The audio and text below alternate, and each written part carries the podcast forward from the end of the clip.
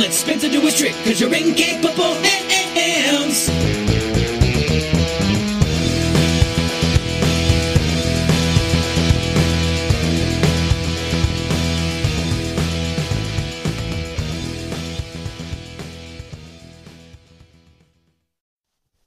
Hello and welcome to Keep Off the Borderlands.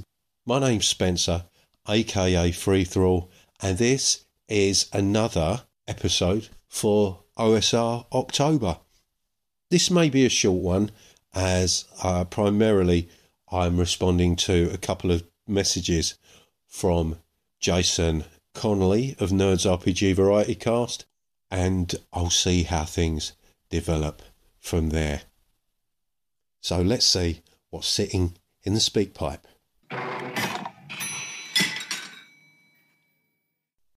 There we go, Spencer. That's what we're going to do. I think we get you. We get James Knight. Maybe John Allen Large, I don't know, to come on for a Video Nasty episode of Cerebivore. I think that's a great idea. And if, I don't know, we'll see if the other people think that's appropriate for Cerebivore.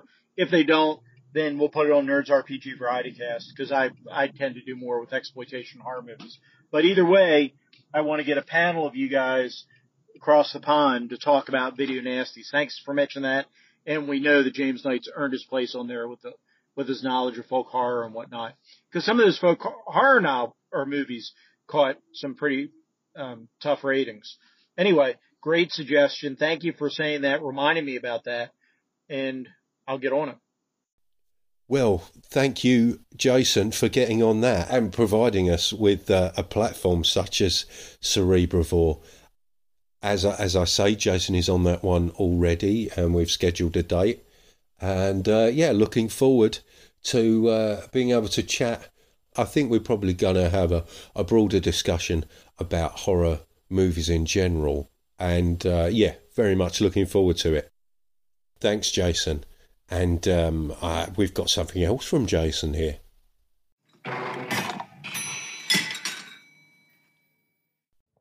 Hey, Spencer, Jason here. Yeah, even though the OSR started as a way to give a framework to write new adventures for the old TSR games, even from the beginning, there was talk about playstyle. And in the early days, Dan Proctor over at Goblinoid Games released Gore, which was effectively the same thing for BRP, or, the Call of Cthulhu rule set. Although it didn't have horror sanity rules, so obviously it was meant more towards fantasy stuff. But when you look at it now, I think it's much more play style, DIY, and freeform, and all this kind of thing. I do wonder if, how long does revolution last, right? So is it really still a revolution or a revival or a renaissance? Or is that part of it over? The old school's not dead, and new things are being produced all the time for that mindset of play and for those various games. But is it really still OSR anymore, or is it something else? Because the revival happened, starting 20 years ago, whatever, and it happened, it's done, it's revived. So now, what is it? That's my question. Yeah, thanks for that, Jason. I was not aware that Gore had been around for that length of time. It is something I was going to say I'm familiar with. I'm not really familiar with it. I'm pretty sure I've got the PDF somewhere. But yeah, I was not aware that it had been around for so long. Well, you mentioned, the beginnings of the OSR coming from that, the creation of Osric. And I was listening to Matt Finch talk about that recently. I'm not sure which podcast it was on, because he's been on quite a few recently. He was talking about how surprised he was that Osric was picked up in the way that it was, and that people were using it to play games with. And it kind of tickles me that never even crossed their mind that would be something people would use it for, it being initially developed in order for third-party creators to create stuff for AD&D without having to worry about, copyright infringement, stuff like that. So, yeah, I found that quite amusing that they didn't even consider that people might want to use it as a rule set for playing, assuming that people would, you know, stick with using the rules they already owned. It's difficult to imagine people wanting to create material for AD&D without actually already owning AD&D. And as I understand it, it's using those Osric rules to actually run games that gave birth to what would become the OSR movement. And, yeah, that's a really, really interesting question you ended with there. Personally, I think that we're kind of beyond what those letters mean individually. You know, what does each letter stand for? Old school, revival, renaissance, rules, revolution, whatever. And that it's more a case of what do those three letters combined mean when you see them on a product? Is that going to deliver the kind of content, the kind of experience that you expect? Or has that label now become so broad that it's no longer helpful for you? It no longer really defines anything.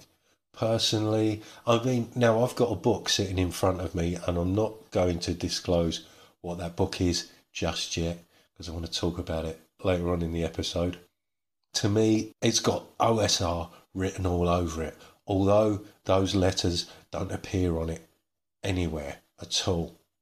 However, the content is kind of gonzo fantasy. There's elements of sci-fi in there. It's compiled of material from the blogosphere. The art screams OSR, and yet it's completely system neutral. It can be used for any game at all, as long as you want that game to have the same tone that is present here in this material.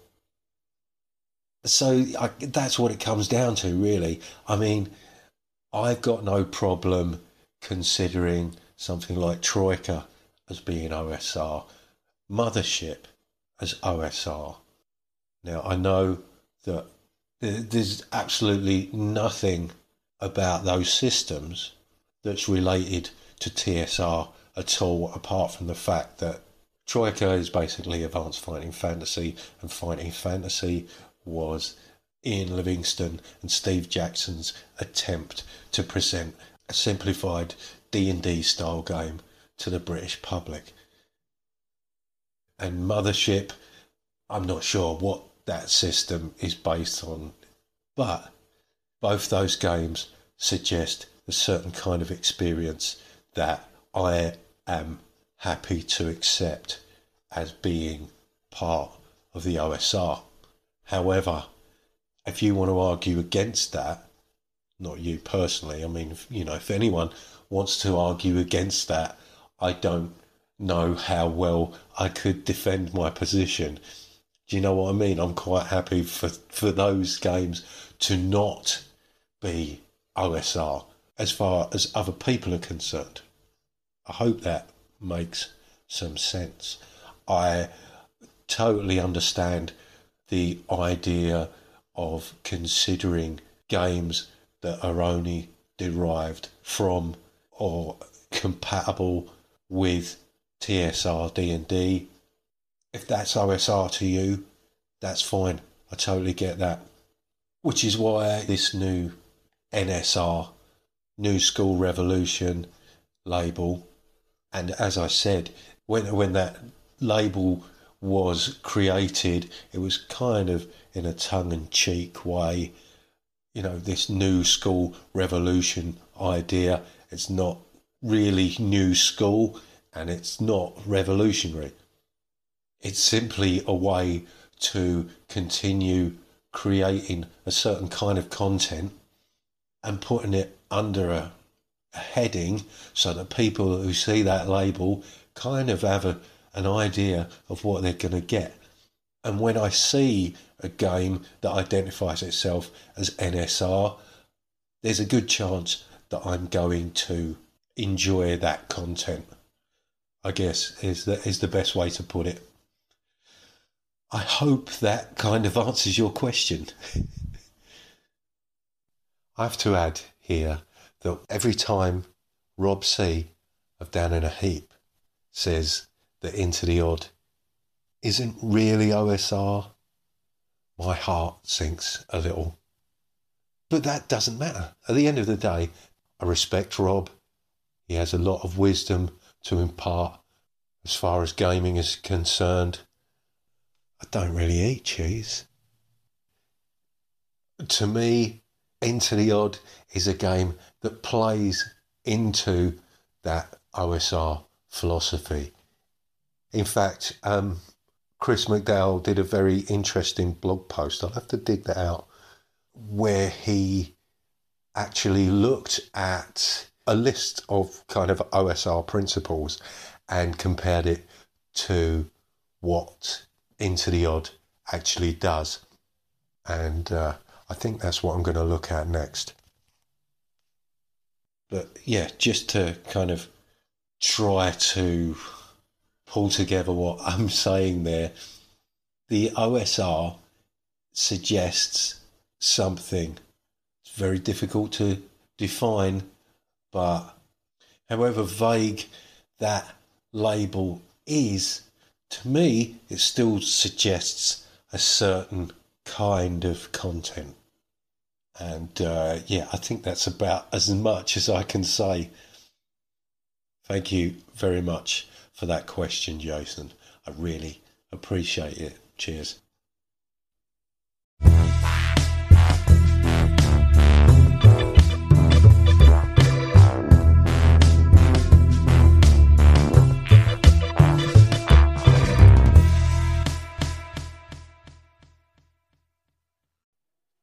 I wanted to read you that Chris McDowall blog post that I referred to.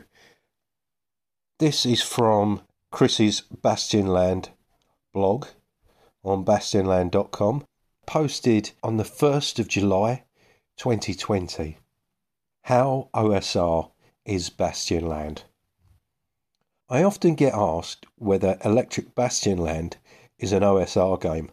Rather than try to define the OSR as a whole, I'll point you somewhere that I think explains it well. The Principia Apocrypha is a fantastic one-stop shop for understanding OSR-style play. Both the document itself and the accompanying links provided. But gameplay aside, the OSR is also a community of sorts, with all the decentralized segmentation and arguments over definitions and identities that come with it. But for the most part, I've found it full of creative people that are always happy to share weird ideas, dig into how to improve your game, and shine a light on both hidden gems from the past and interesting new creations.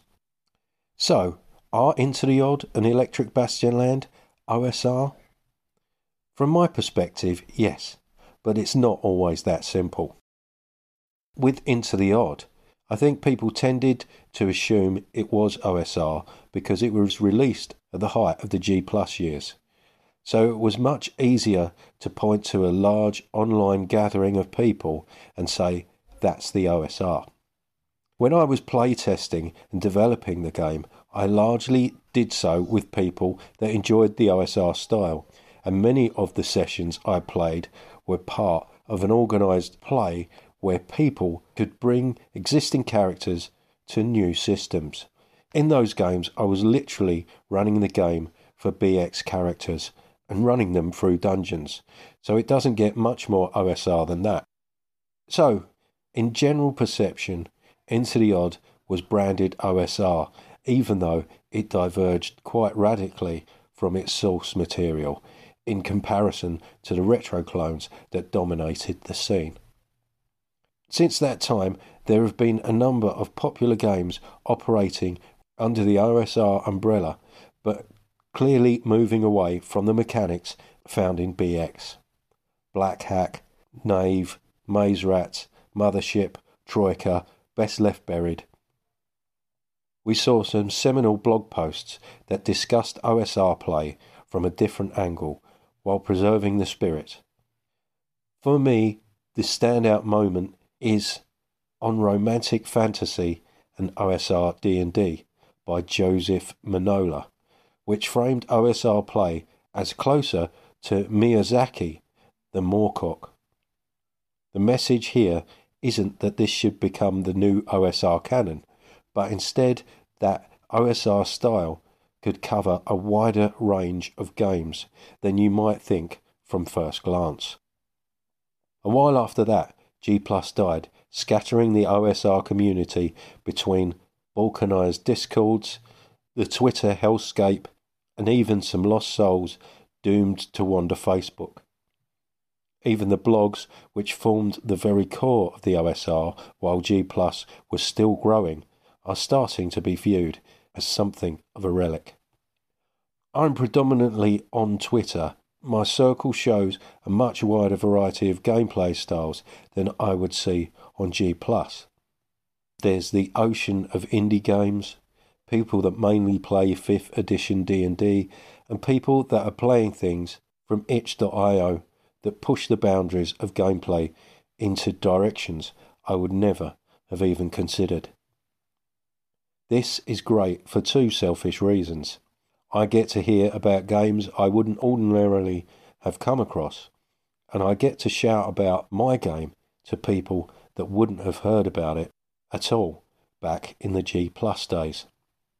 Even people that I think would hold very little interest in the more traditional BX clone side of the OSR. So it's time for a thorough analysis of how OSR is Electric Bastionland.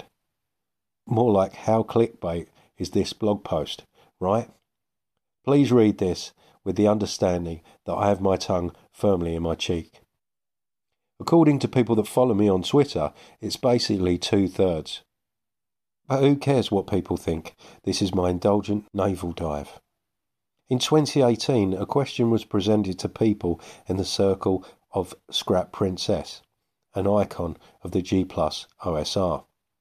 What are assumptions about how to play an OSR adventure that you think might not be commonly held as desired? The answers were then condensed into 10 points by Patrick Stewart, which he would later use in his Art Punk post, which he pitched as a subcategory of OSR. There was a lot of discussion around how many of these points are just good general game advice rather than specific to OSR, but I'll address those as I move through the list. I'll tackle them one at a time and will try to detach myself from personal opinions and look at what's purely in the book. No half marks. If I feel like I can't fully justify a point, then it's a no. This is a game about interacting with this world, as if it were a place that exists. Yes, while the world of Bastionland is left open to the conductor's interpretation, I feel like there's a lot of content in the book to support a solid, real place. A mapping procedure gives it some grounding, and the players are encouraged to think of their surroundings as real. The relatable 20th century feel helps things feel more real, in my experience. Killing things is not the goal. Yes. Every encounter is doing something besides wanting to kill/die, and there's no reward for killing. Your goals are getting money to pay your debts and not dying. Fighting might help with the former, but hinder the latter. There is nothing that is supposed to happen. Yes, lots of emphasis is placed on player choice and agency. The conductor is encouraged to create situations, not plots. However, there's definitely an assumption that the player will go hunting for treasure. They are treasure hunters, after all. But I feel like the mapping procedure ensures these aren't linear affairs, and there are enough improvisation tools in the book that players can always go off-grid. Unknowability and consequences make everything interesting. No. Consequences are a big yes. There are numerous references to them throughout the book. But unknowability is where I'm a bit of an OSR heretic. There's definite mysteries in the world, but I stress giving more information than you might think. So I don't really have unknowable things. You just need to ask the right questions. You play as your character, not as the screenwriter writing your character. Yes, 100%. The only reference to plot or story in the book are things that appear in your character's failed career. I think that sums it up nicely. It's your job to make your character interesting and to make the game interesting for you. No, this fits to some extent, but I feel like the whole point of failed careers is to give you a more interesting character than you'd normally get with a level 1 thief. One of you is probably going to be something weird, like an alien, or another might get a sentient helmet, so I don't think this one fits well. Even if I agree that the player should take their concept and make it their own, it's not entirely their job. If you find yourself in a fair fight, your tactics suck. Yes, for sure. The characters don't have any real mechanical advantage over some other scrub from the streets. You're outright told to be smart or die. The answer is not on your character sheet. Yes. I mean, this is almost entirely the point of the game. There isn't even a character sheet in the book, because I'll often just scribble them onto paper to avoid getting too distracted from the game itself. Sure, sometimes you'll use things on your character sheet to solve problems, but it's only really going to come from the equipment. So I feel like it represents the character rummaging through their backpack, rather than the godlike player surveying a suite of mechanical powers. Things are swinging. Yes. Okay, this is a tricky one. Some elements are the very definition of swinging.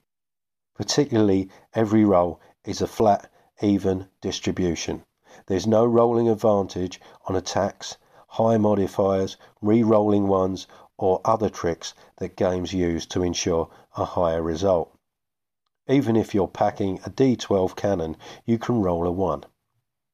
Character creation uses 3D6 for ability scores, but there's no drop the lowest, no re-rolls, no point buy, and you've got the infamous D6 HP roll in there, just begging to score a 1.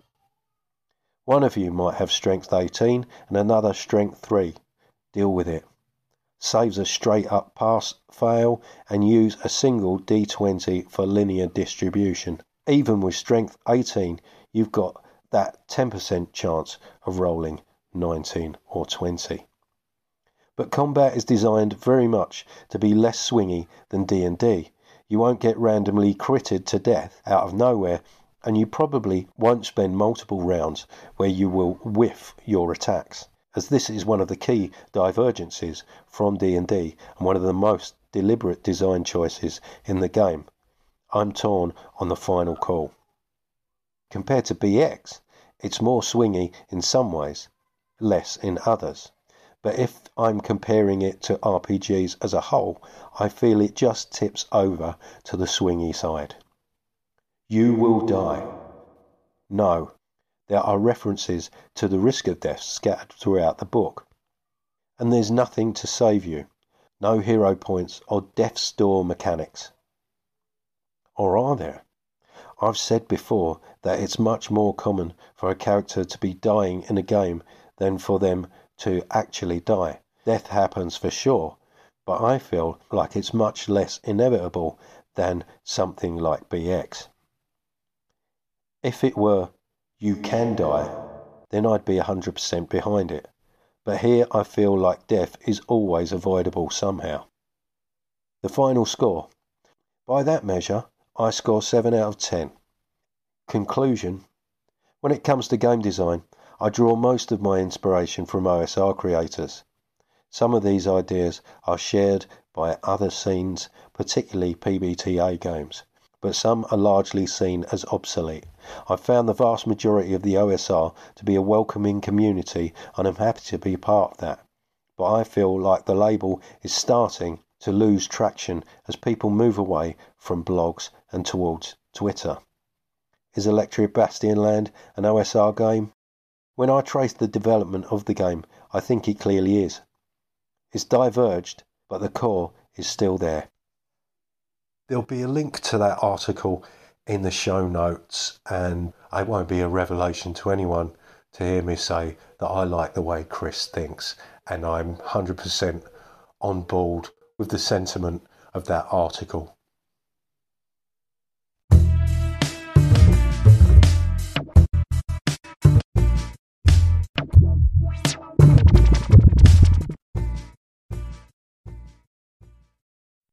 In response to Jason's question earlier in this episode, I referred to a book that was sitting in front of me.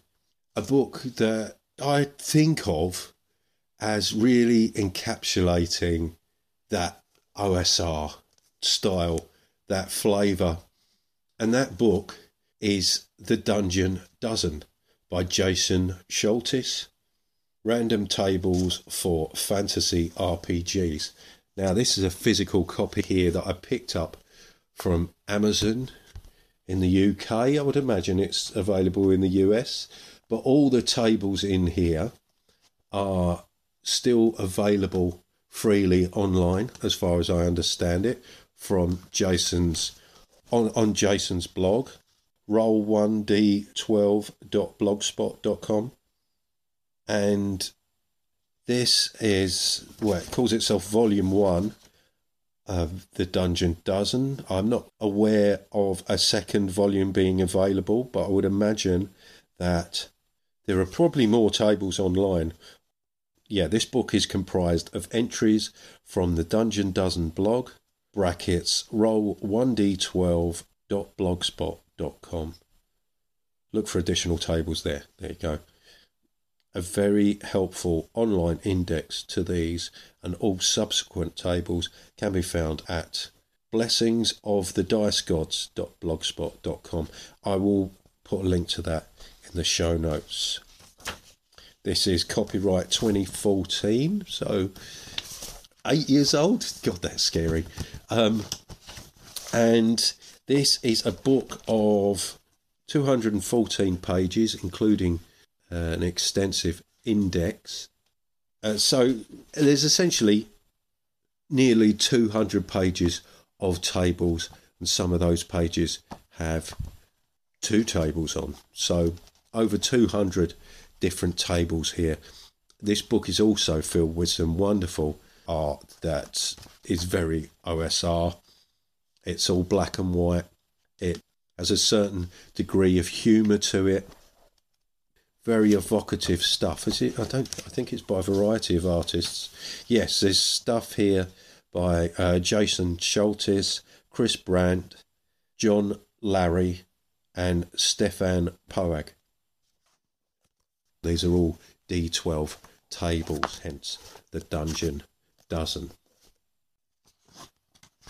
Just reading out some of the table headings will give you a good idea of what we're dealing with here. And what makes these tables different is that they are oddly specific and could very easily serve as prompts to create entire adventures. Let's have a look for curious looking tables. Apocalyptic visions in the crystal ball. Almost indestructible villain death requirements. Available means of interplanetary travel. Benevolent parasites of the underworld. These blood-curdling screams off in the distance are actually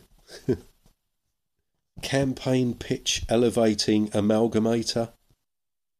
Dungeon conspiracy theories. Enchanted conveniences of the rich and sorceress. The gastric obstruction that killed the colossal worm. Messages intercepted from the Underworld Courier Service. Newly bred hench monsters and utility beasts. Occupants of the colossal UFO anchored to the mountaintop. Partially obscured entries in the stolen spellbook. Puzzling documents found amongst personal effects.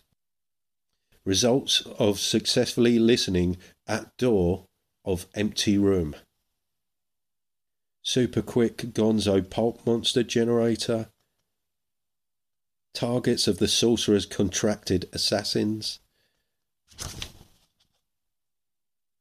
What the wizard actually has up his sleeve. What's up with the guy behaving mysteriously in the tavern. Zealots in the streets. I hope that gives you some idea of what this is. Just a wealth of great prompts, I think, that could lead to all sorts of shenanigans. Just a hint at the treasures hidden inside this wonderful book.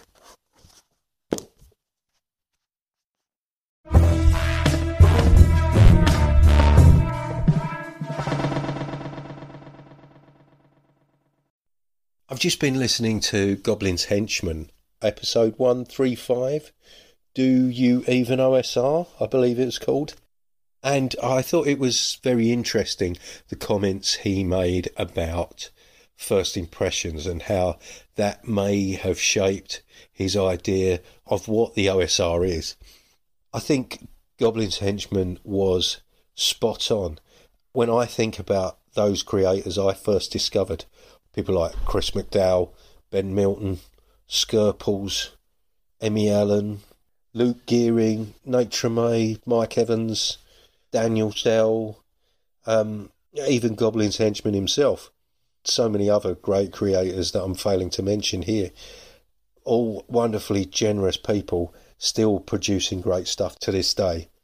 They are the very same people I think of when I think of the OSR, you know. And while we're on the subject of creators within the OSR, it's probably a good point to give a shout out to all those who are putting out podcasts for OSR October. Goblin's Henchman has just released a second episode, and we've got the Down in a Heap podcast has been putting out some great stuff. GM Shadow has an episode, at least one episode, I believe. You've got the Red Dice Diaries RPG podcast has put out a few episodes. Jason of Nerd's RPG Variety Cast has been joining in. Bandits Keep has been choosing material that I'm particularly interested in. You've got that new podcast, Decahedron RPG podcast, Decahedron with a K. Pink Phantom, Clerics Wear Ringmail. We've had an episode, I think, from Wee Timorous Bushi as well. And, of course, not forgetting some incredible stuff being put out by the Red Caps podcast. Some awesome interviews that Kevin is doing over there. I've just listened to him chatting with Ray Otis. And, that was an incredible conversation that covered a broad variety of topics. Well worth checking out if you haven't heard that already. I hope I'm not forgetting anyone there. Oh, Minions and Musings. Sorry, Evil Jeff. I knew I was missing somebody out there. And the Arcane Alienist. I really should write these things down.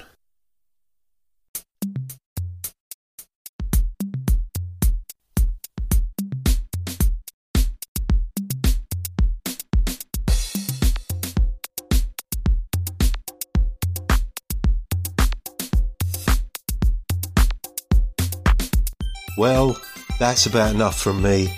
Thank you for listening. Thank you for your messages. I really do appreciate those. If you'd like to leave me a message, you can use the messaging function on the Anchor webpage. There'll be a link to that in the show notes, along with a link to SpeakPipe, which may be more helpful for you.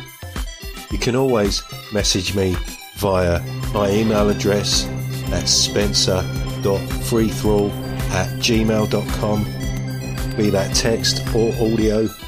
You can find me on Twitter at Free Thrall.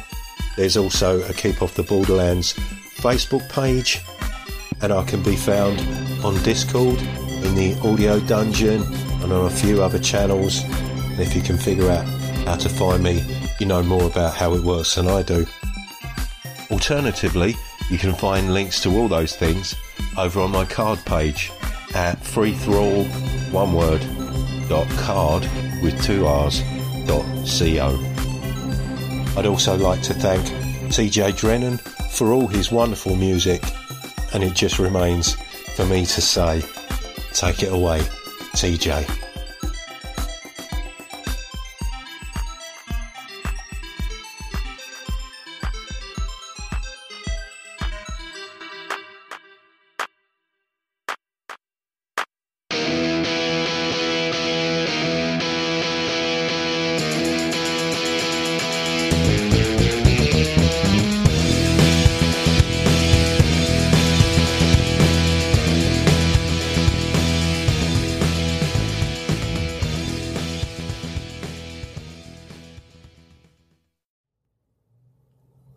Warning, if celebrating the sound of dice hitting the table and pondering the meaning of the many acronyms within your player's handbook doesn't cure that burning sensation, please see your doctor.